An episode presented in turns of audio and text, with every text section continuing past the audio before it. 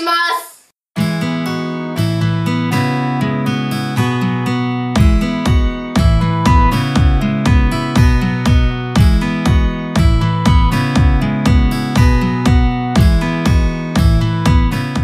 おはようございます。月曜10時ときめきテラスの時間がやってまいりました。豊かで心地よくなるような毎日の暮らしのヒントをお届けします。アロマテラピーと整理収納食のテーマを中心に小野智美と伊予田花子が月2回の更新収録でお送りいたしますそれでは今日もハッピーシェアから始めたいと思います。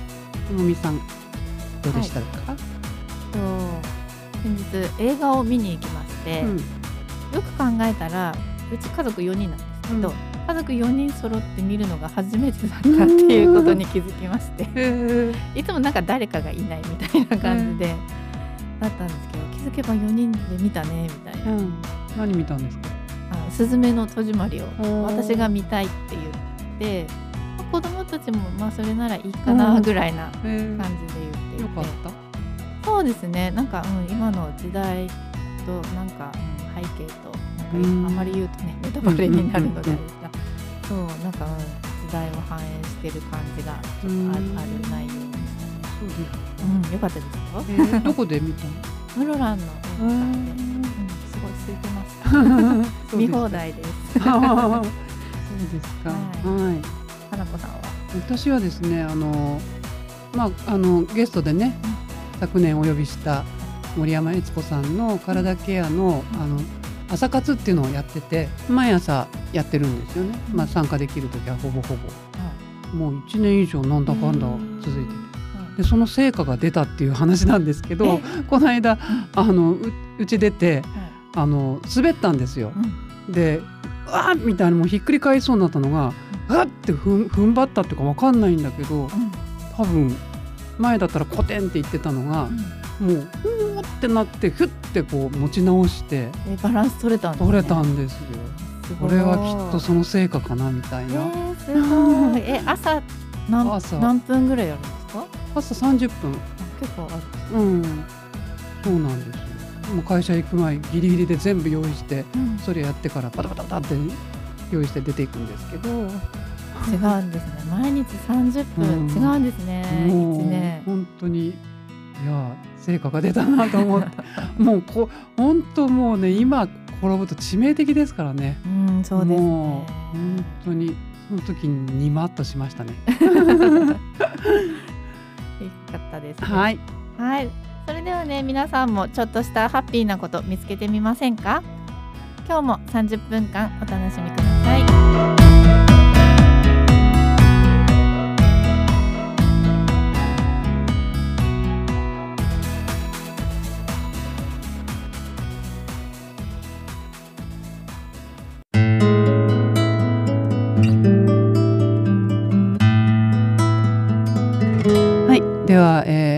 年もね私は食をテーマにお話ししていきたいと思いますはい。もう2023年ね始まって、えーずっとこのねラジオも続けてきてはい。食をテーマにこんなにも話ができるうん本当。に幸せですね。はい。で、あのまあ新たなねうん1月っていうこともあるし新年っていうこともあるので今年私がねどんなことやりたいかって今日ちょっとお話ししたいなと思って、あら、楽しみですね。はい 用意してきたんですけれども、はい。えーっとまずですね今年すごいんですよ私ねあの雑穀ずっとお話ししてますけれどもはい。なんと今年は2023年はい。国際雑穀年なんですよ。で3月9日が雑穀の日っていうのもね、まあ、今、回ねこのテーマ話すんでいろいろ調べてたら、うんえー雑穀の日っていうのもあるんだと思って、うんはうん、でこの国際雑穀年っていうのはねあの国連が昨年2023年を国際ミレット年と宣言する決議を採択したんです。あ、じゃあ決まったばっかり。そうなんですへね、昨年決めたということですね。はでまあこれ提案したのがインドなんですけれども、い。うん。はい、あのインドもね結構雑穀の食べるっていう習慣があるみたいで、でまあちょっと余談になってしまいますけどなんか最近インドが注目されていて今年イインドの話結構あるみたいなんですよね。だからこれからこれからのまあ世界を動かしていくのかどうかちょっとわからないんですけども、経済的にもうね。んわからないんですけどね。うんまあそういうところがこういうことをねはい。発信して、うん。えー国際属国年ということで、うん。なんて素晴らしい 一年なんだろうと私はワクワクしてるんですけれども、はい。まあそれにちなんでねはい。あのこの雑穀のある暮らしっていうのをどんどん発信していきたいと思います。はい。であのずっとね続けてきたあの豊浦町にあるうん。中土農園さんでのね、はい。えー雑穀のある暮らし、うん。これまた4月から始めますので、はい。本当にあの昨年1年やってはい。毎月畑に通うってことができて、うん。もうこの成長を見るのも楽しいし、もう本当になんて豊かなんだろうっていうね心の豊かさ、うん。を感じた一年だったんですね。うん。でもう奈美子さんともはい。あの来年ねどういうことしようかって昨年話しててはい。本当バージョンアップしていきたいねっていう話でちょっと、またまたお楽しみな感じに。はい、盛り上がってます。はい。でそういうことをね発信していくっていうこととあとあのこの未来食つぶつぶのね創始者大谷由美子さんはい。がですね今あの、まあ、全国、うんそのつぶつぶ料理コーチがいるところを回るっていうのを昨年やっていて、でぜひ北海道、本当に北海道元気にしてもらいたいなと思ってはい。でそれがですねなんと今年決まったんですよ。あ決まったんですね。はいおめでとうございでます。うんさちょっと先ですけど、はい9月にはい。お呼びすることになりまして、いくないんですか？すごい実りの秋のちんですよ。ょうどいい。うん、ちょうどねその頃あの、うん中津さんでもこううん実ったところもね、見てもらいたいっていうのもあったので、はい一応リクエストでねこの頃、うんこのくらいに来てくださいっていうのを話してたんですけども、はいそれがあの日にちが決定しましてはい。9月9日にはい。ここ伊達でえー。大ホールでえー。もう満席にしたい勢いで やりますので、すごいはい、このねラジオ聞いてる皆さんはい。ぜひ本当にあの由美子さんにね、うん。直接会ってはい。お話聞いて、はい。はい、このね国際雑穀年北海道雑穀年合わせて盛り上げていただきたいなと思います。えーで、まあ、せっかくね北海道まで来ていただくので、えー札幌でも開催しますう。んでその間もう由美子さん独り占めじゃないですけどもはい。北海道つぶつぶツアーみたいにして、うんちょっとねあの長くいてもらえそうなので、はい。まあ、これからね、うんあの内容を練っていくとこなんですけども本当にあの由美子さんってねどんな人なんだろうって思ってる方うん。ぜひ直接お話を聞きに来ていただきたいなと思っています。はあとですね、えー私が料理教室を始めて、えー7月でちょうど5年目に入るんですよね。いはい。だからなんかああもう5年になるんだなっていう節目の年ではい。ちょっとイベントしたいなって 思ってその9月にねはい。向けてのうん。ちょっと7月うん。でそういうことも計画したりしてますますあの暮らしに根付いた 雑穀のある暮らしを発信していけたらなと思っています。すごいワクワクな一年ですね。え、はい。7月にそのなんかイベントやって、うん、8月花子さん誕生日で。あそうですね。また。誕生祭があるじゃないですあか。なるほど。で、9がもうね、7、8、9って。この3ヶ月はすごいですね。すごいですね。いやすごいワクワクする。その大谷由美子さん、私ね画像越しにね、うんあのお見えしお見なんていうの？うん。見たことが、うん。お会いお会いまで、うん。一方的に見たって感じになるので。まあでね。うん。生由美子。うん、なんかすごいねなんかびっくりしますよねきっとあったら、うん。この辺にいない感じの雰囲気の。いやすごいあの小さい方なんですよ。あそうなんだ。だけどオーラがあるから、うんだから皆さん実際お会いして、うん。え？っていう感じ、うん。うん、本当にチャーミングで。う、ん。なんか元気をもらえる感じのね、なんかはい。素敵な方ですよね。素敵ですよ、うん。本当どんどん若返っていくからちょっとみんな怖いんですけどね。なんかどこまで生き生きいっちゃうんだろうみたいな。うん。でこの、まあ、雑穀っていうのがね最近、あの注目されだして、はい。まあ、近年なんて言うんでしょうね大規模なうん。大型のそういった農機具でうん。収穫できるような小麦とか、うん。まあ、ああいったものの栽培うん。がされているんですけども、はうん、そうじゃなくって本当にあの小規模農家を守るためであったりとか、まあ、雑穀がね重要だって考えられてるってこと、まあ、あっちこっちで、この間もねラジオでそんな話していて、はい。うん、あだんだんなんかこう小規模単位っていうのかな、うん。コミュニティとか、もう大きく作ってもうなんて言うんでしょうね。あの薄利多売ではないですけども、うん。そういう時代よりも本当にもうすごいもうこの雑穀の歴史って何千年も前からなんで、まあ、そういったものをね守り続けていきたいっていうもうなんていうの原原初に戻っていくっていうのかな、うん。私はなんかそれをすごくこの食を通してあの感じてるんですよね。うん、だからあの小麦のねうん。アレルギーとかそのグルテンがとか言われてるのも、あの一体どういう小麦をね指していってるのかっていうね、のもあると思うんですよね。そうん、だから本当に古代小麦とか昔はそんなね、うん。こんなにアレルギーアレルギーって言われななかったですよね、うん。でもどんどん品種改良されて、うん。そういったものが実はあの多いんじゃないのっていう話とか、うんうん、だからその種の保存ではないですけど、うん本当に古代からね受け継がれてきたものを大事にするっていう改めてね見直していけたらなと思っています。はい、ありがとうございます。はい本当にワクワクな一年になりそうな花子さんで、はい、もうね北海道を元気にしますよ、皆さん。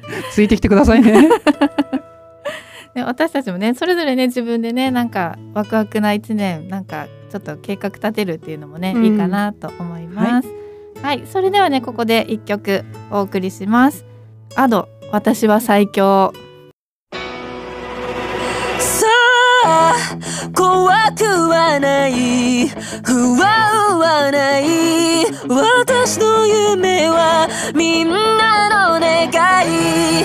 歌歌えば心晴れる大丈夫よ私は最強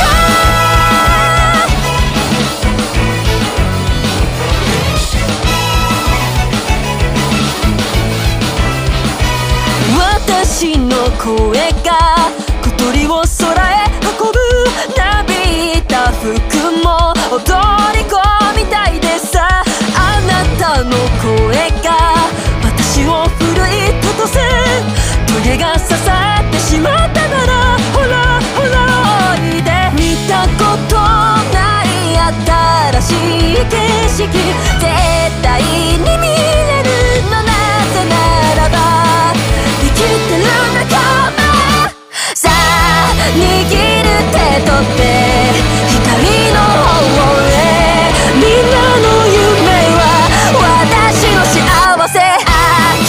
どこにもないあなたしか持ってない。そのぬくもりで私は最強。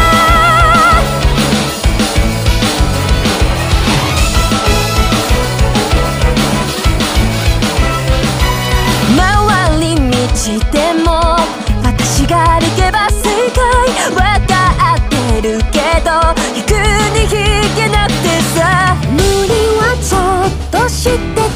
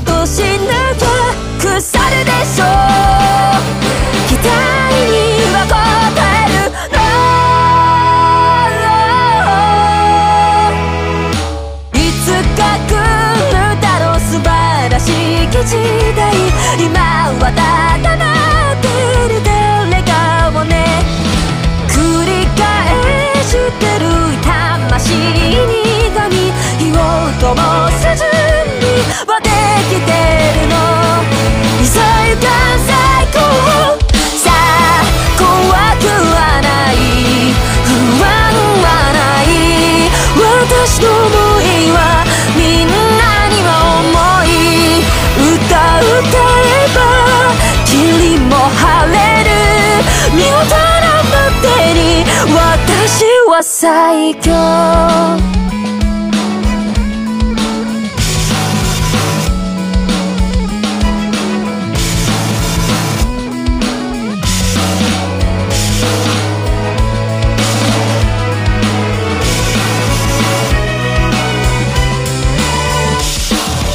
あ握る手と手光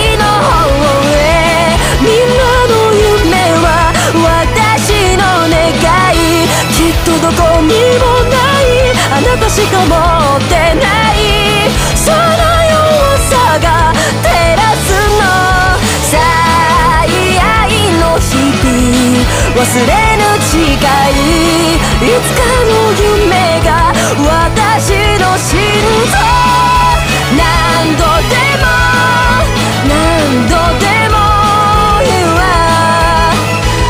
私は最強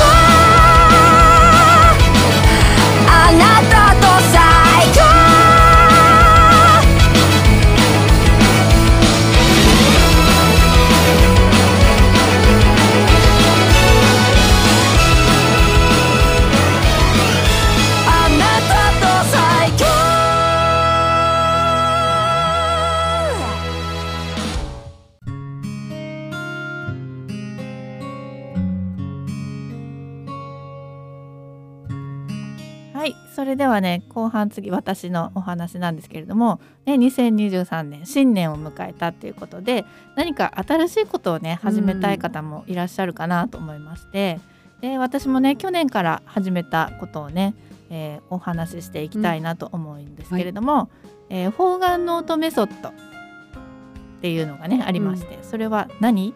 っていうことでね今日はお話ししていきます。ね、花子さんもね一番最初に私から受け取っていただいた 方眼ノートメソッドなんですけれども、うん。えーズバリ特別なノートと書き方で未来が変わります。はい。変わりましたね。変わりましたね、うん。ポイントは3つあります、ね、1つはただの方眼仕様のノートではないということ、うん。2つ目は、ね、未来をノートで変える仕組みができるということです。で3つ目は思考感情の整理ということで、うん。ね、特別なうんノートなんです。うん。ということで何かっていうと日本ノートメソッド協会っていうのがありまして。いろいろありますね。ね、う んそうなんですけど。ねそのね代表理事をしている高橋政史っていう方がいるんですけれども、その人頭がいい人はなぜ方眼ノートを使うのかっていうね本を出してるんですよね。うん。でそれ何年？56年前とかなのかな、うん。結構、うん、少し前にすごい売れうん。たなんか結構噂っていうかうん評判になった本だったみたいでうん。結構ねこのことは知らずに本屋さんで「あこれ表紙見たことある」とか立ち読みしたことあるっていう方、うんなんちょいちょいこの話をするとね、うん。えー聞いていただく。結構22万部以上売れたっていうか結構売れた本らしいです。うん。まあ、その人がね、あのー作ったメソッドうん。なんですけれども、まあ、この本を元になってるんですよ。うん。ででもこの本を購入して、えー活用できるうん。方は数パーセントしかいうん。なくてでさらにね120%活用するにはやっぱ本に書いてないこともたくさん教えてくれるんですよ。うん。なのであの、ね、本だけ、ね、知っている持っているっていうだけではねもったいないことをね、うん。皆さんしています。うん。なのでそのねあの120%活用するには方眼ノートワンデーベーシック講座っていうのがね、うん。あってそれを受けていただくっていうのがおすすめなんですよ。うん。ね花子さんが一番最初に手にしたね。でその高橋政史氏がモットーにしているのが未来はノートで変えられるっていう言葉なんですけれども、まあ何かっていうと、まあ、このやり方をすると、ね、あらゆる頭の中のごちゃごちゃしているうんことが、まあ、すっきりしてうん言語化してうんいくっていうことで、ね、人って自分の頭の中はもちろんだし人の頭の中ももちろん見えないじゃないですか。だからねこの言葉上のやり取りで、ね、あの表情とか伺って本心なのかどうなのかとかね、いろいろどうしようとかねあると思うんですけれどもそういうぼやけていたのがクリアになっていくんですよね、うん。はっきりして。う、んね、なんとなくだったのがしっかり決断とか決意するうん。自分自身だとね。で周りの人のいいところだったり自分のいいところっていうのが分かるようになっていきます。でそしてどんどんね未来が変わっていくよっていうふうにね言っているのかなと思うんですけれどもあのよく皆さんこの話をするとあのいやわ方眼ノート使ってるよって声かけてくれるんですよね。うん。でもあの本当に5ミリの目のうん。方眼ノートを皆さん指して言っていただくんですけれども、うん。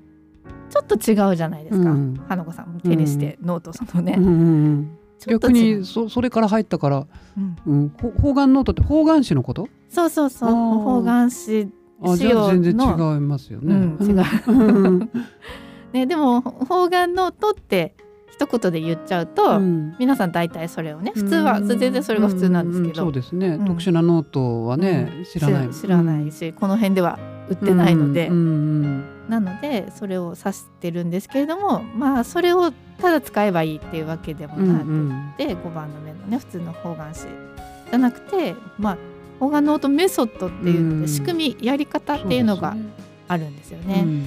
でそれを使っていくと本当に変わるよっていうところで、うんこれねあの私も最初いやほねノートに書き方に困ってませんうんうん。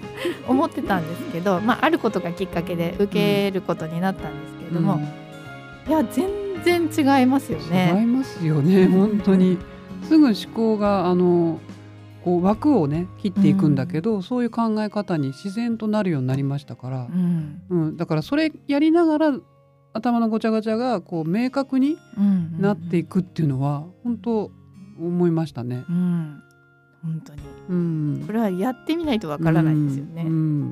なのでね本当にちょっと気になったよっていう方はね、うん。あの連絡をくださいって本当これあの何にでも使えるから、そうそう、うん、別にあのね頭の中整理しなくてもなんていや本当日常のこととか、ななんだろう。えこんなことにっていうのその発見が面白いから、うん面白いですうん。これ本当ベーシックは、うん。あのみんな子供もね大人もうん。本当、わけ隔てなくというか、うん。どんな場面においても一生使えるかなっていう。一、生使えうます。ん、思いますよ。はい。本当にはい。お子さんから大人まで。うん。結構上の方なんか70代ぐらいまで受けてうん。いる方もうん。いるっていうふうにね、うん。聞いてるので。う。ん、だって私なんかほほら食でしょ、うんうんテーマが。で例えば毎日の献立、うんこの方眼ノートを使ってやってみるっていうのもうんすごい面白いですよ。ね私も一週間の献立必ず書いてまあそう すごい私よりすごいね。す。迷いがないです。なるほど無駄買いもしないしね。無駄買いもしないし。うん本当いいことずくめだと思いますはね。いはい。なうので、んちょっと気になったよっていう人はね、連絡をください。うんいや本当にあの仕組みを知るっていうのがね、うん私たちねお互いのテーマですけど本質仕組み、うんそれがわからないとうんもう情報にあふれてねそれこそわけわかんなくなるんですよ。そうそううん流されちゃうしね。はい、ぜひぜひはい皆様ね新しい年決意の年 そういうこと始めるのもいいんじゃないでしょうかね。はい、ありがとうございます。では、えーここで曲をお送りします。アンリのスノーフレークの街角。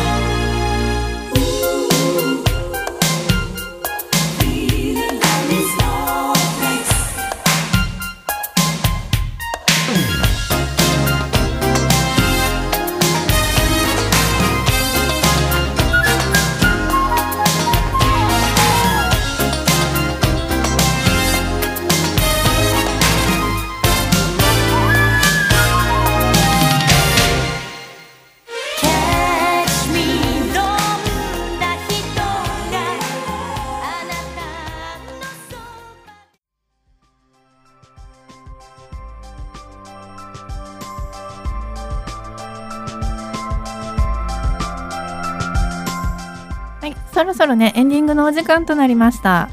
ねえもうあっという間ですね。2023年ですよ。はい。気がつけば。はいもう1月始まりました、1月始まってね。はい。ねえそれぞれなんか去年やってきたうん。土台が今年また花開くって感じがねしたかなって自分でも話しててともみさんの話聞いててもうん。思いました。ねいいことの兆しっていう。うん。うん。なんか感じますようね、ん、まあね巷でもね2023年どんな年みたいな結構ねあちこちで言われてますけど、まあもうそろそろねあのコロナっていうのももうなんて言うんでしょう。コロコロナコロナと一緒にうん。もう生活パターンがもう変わったっていうので皆さんもそれに慣れてきて、うんうん、今までねもう本当にどうなっちゃうのから、なんかねうん。試行錯誤して逆に今までねこうだったっていうのが、まあ、できるじゃんになってね。そうですね、うん。ちょっとずつね、うん。工夫の仕方を、ねうん。いろいろ学んで。やっぱなんかこうかなり大きな刺激でしたけどね。う んそうですね。それねなんか起爆剤となってう、ん。うん、本当いい世の中になっていくんじゃないかなと思いました。はい、本質的なところをね、はい、知っていくいいきっかけになるんじゃないかなとはい。思います。それではね皆さん番組へのメッセージなどもお待ちしています。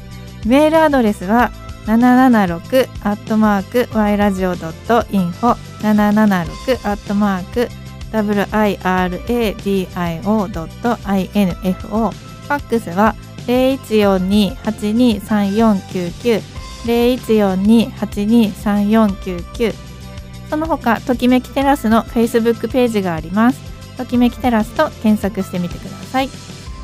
最後までお付き合いいただきありがとうございました。それでは今日も素敵な一日をお過ごしくださいね。お相手は伊予田花子と小野智美がお送りしました